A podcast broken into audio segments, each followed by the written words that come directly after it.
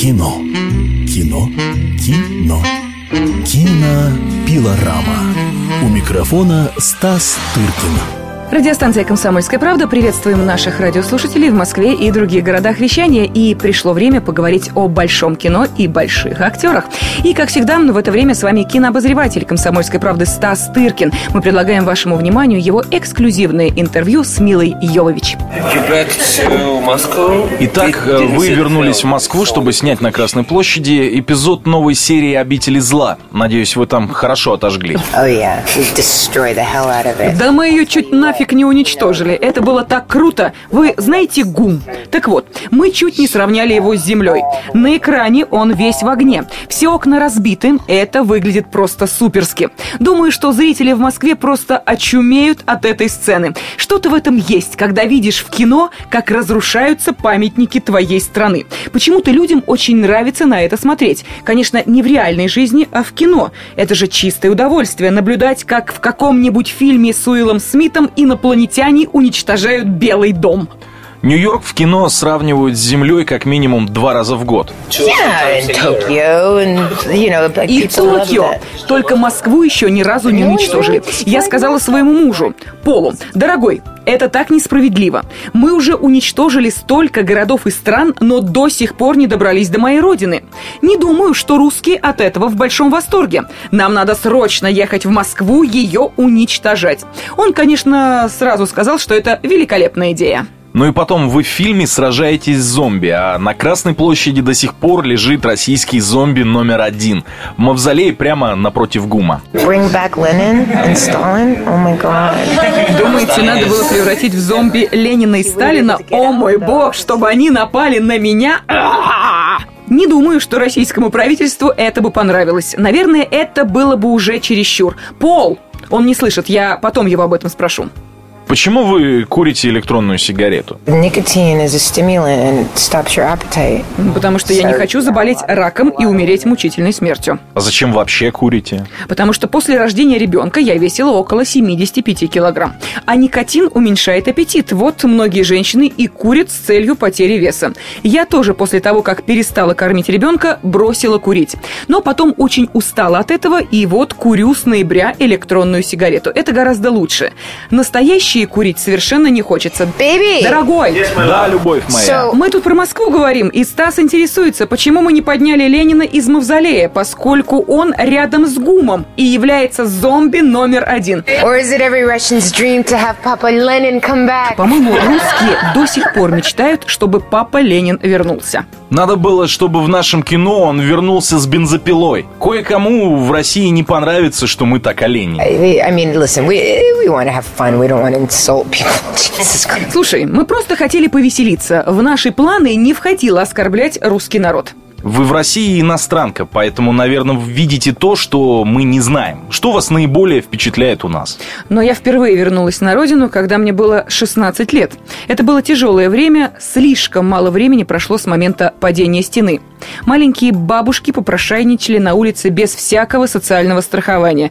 И все это было печально. Не хочу вас расстроить, но бабушки до сих пор попрошайничают. Да, я знаю, что даже в Москве очень богато живут, э, ну, одна сотая процента людей. Хорошо быть знакомой с этими людьми, когда все спокойно. А когда их придут убивать и начнется очередная русская революция, знаете, лучше быть в каком-нибудь другом месте. Знаете, мне очень приятно тусоваться в вашем дворце, но, надеюсь, революция не начнется сегодня вечером, потому что я не знаю, сколько еще люди будут терпеть, что вы живете в таких условиях, а они совершенно в других. А вы следите за российской политикой? Нет. Я не часто смотрю телевизор и за политикой не слежу. Но я способна видеть события сразу с многих сторон. И мне трудно понять борьбу за власть и связанные с ней некоторые человеческие поступки. Я бы никогда не смогла стать политиком. По-моему, это самое сумасшедшее и трудное из профессий. You know, one of my favorite things about Russia is Vanya Urgan, of course. А вообще больше всего в России я люблю Ваню Урганта. Он один из моих лучших друзей, он прелесть. Вы познакомились на съемках фильма «Выкрутасы»? Наоборот, я согласилась сниматься только благодаря ему. Только благодаря нашему знакомству Тимуру Бекмамбетову удалось меня заполучить. Он сказал, в фильме снимается Ваня, а у тебя небольшая роль. Тебе и говорить по-русски ничего не придется. К тому же у тебя такой милый акцент. Конечно, я согласилась и получила... Вот столько читать по-русскому. И потом они говорят, а, ну акцент не русский, нужно больше московский, мос, московский акцент. Сказал, ну, я думал, что, думал, что мой акцент хорошенький.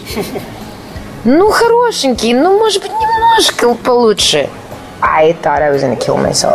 Я думала, что убью себя на этих съемках. Эти 10 дней были самыми тяжелыми во всей моей жизни. Я могу сравнить это время только с днями после рождения дочери, когда она кричала ночи напролет. Это было время ужасной жары, дыма и пожаров. Помните, два года назад?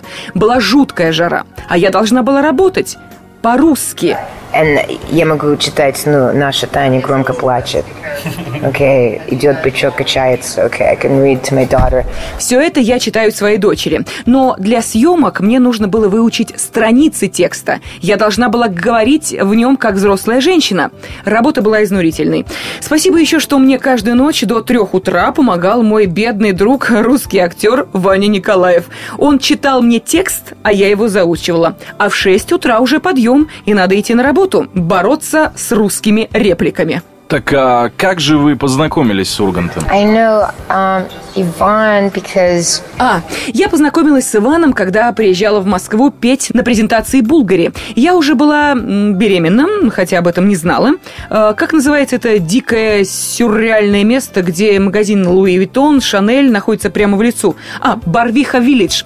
Там еще везде Роллс-Ройсы. Боже мой, какое страшное место. А потом мы пошли в какой-то большой клуб. И там был Ваня. И он что-то вел. Не прожектор Перес Хилтон, а что что-то, я должна была там быть, но когда мы познакомились, э, между нами, как по щелчку, мгновенно образовалась химия. Мы начали болтать обо всем и не могли остановиться. Он один из моих любимейших людей во всем мире. Съемки в России были похожи на то, к чему вы привыкли? Yeah, I mean, it's Timur's production, so it wasn't like вообще ничего нету. Да, все были очень профессиональны. Поскольку продюсером был Тимур, то не было такого, что вообще ничего нету. Все было очень цивилизованно. Мы жили в Ридс-Карлтоне, так что, когда я учила свои реплики, я, по крайней мере, могла наблюдать вид Красной площади с крыши Ридса с мартини в руке. Да, я слышал, что вы стоили съемочной группе очень больших денег. Me? That I did? Я? Я стоила? Только потому, что я привезла с собой дочку, няню и маму, которая к тому же снималась в этом кино. Я говорю о, только о разнице в подходах. В Голливуде 50 миллионов считается небольшим бюджетом, а в России его может себе позволить только Михалков. И то, к счастью, не каждый раз. Listen, I got paid. Слушай, я заработала на этом фильме столько же, сколько и русские актеры. Я участвовала в нем в качестве одолжения, чтобы потусоваться с Ваней. Поверь мне, Дело тут вообще не в деньгах. Я бы им сама эти деньги заплатила, только чтобы дома остаться. Я бы им дала деньги, чтобы только оставить меня в покое. В России сейчас уйма денег, но все они уходят. На авеню Монтень в Париже. Если теперь э, русский режиссер предложит вам роль в фильме, в котором не будет сниматься Иван Ургант, каков будет ваш ответ? Резко отрицательный. Но даже если Ваня и будет в нем сниматься, мне все равно придется очень серьезно подумать. Потому что я ведь не русская актриса, к сожалению. Я не говорю по-русски. На выкрутасах мне удалось выжить только потому, что я работала как проклятая нон-стоп, благодаря своей невероятной дисциплинированности. Я не занималась ничем другим, кроме зубрежки сценария и игр со своей дочерью. До такой степени, что... Вообще мозги замор... заморозились. Не можно уже читать. Не... Все заплывает как-то. И по-русски читать.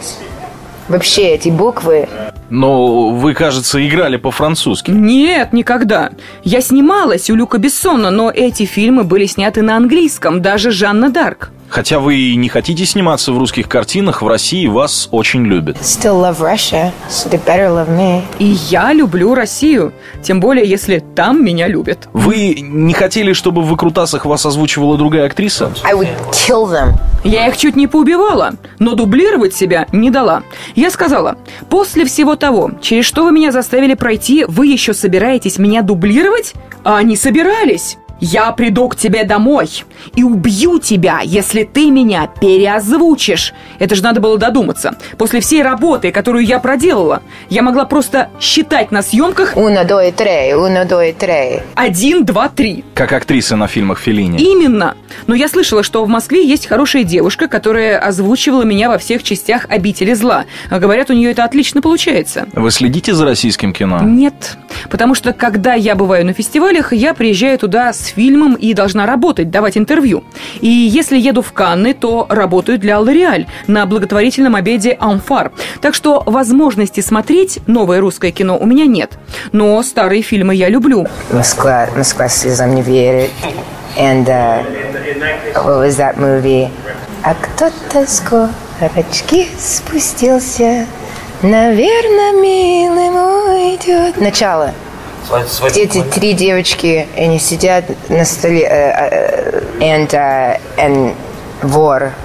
Еще я люблю фильм «Вор» с моей подругой Катей Редниковой. Она в нем такая прекрасная. А если вас Михалков пригласит сниматься? На английском? А, можно мне, пожалуйста, роль девушки, изучающей русский язык за границей? Или американки, возвращающейся в Россию на свою родину и пытающейся там выжить? Я могла бы тогда говорить с акцентом и заново учить русский язык. Вы знаете, что Тарантино поместил «Трех мушкетеров», где вы играли Миледи, в десятку лучших фильмов прошлого года? Really? Did you tell Paul that? Правда? А Полу ты это сказал? Пол! Пол! Передайте ему, что мы его тоже любим. Мила Йовович родилась 17 декабря 1975 года в Киеве в семье русской актрисы Галины Логиновой и сербского врача-педиатра. Начала карьеру модели в 9-летнем возрасте. В кино дебютировала в 15 лет в фильме «Возвращение в голубую лагуну». В первый раз вышла замуж в 16 лет за актера Шона Эндрюса, но мать Милы аннулировала этот брак по причине несовершеннолетия дочки. Полтора года была замужем за режиссером Люком Бессоном, подарив оставившим Миле ее лучшие роли. Сейчас замужем за англичанином Полом Андерсоном, автором киносериала «Обитель зла». Пять лучших фильмов Милы Йовович. «Чаплин», «Пятый элемент», «Посланница», «История Жанны Дарк», «Отель», «Миллион долларов», «Обитель зла». Кинообозреватель «Комсомольской правды» Стас Тыркин предложил вашему вниманию беседу с Милой Йовович. Кино. Кино. Кино. Кинопилорама. У микрофона Стас Тыркин.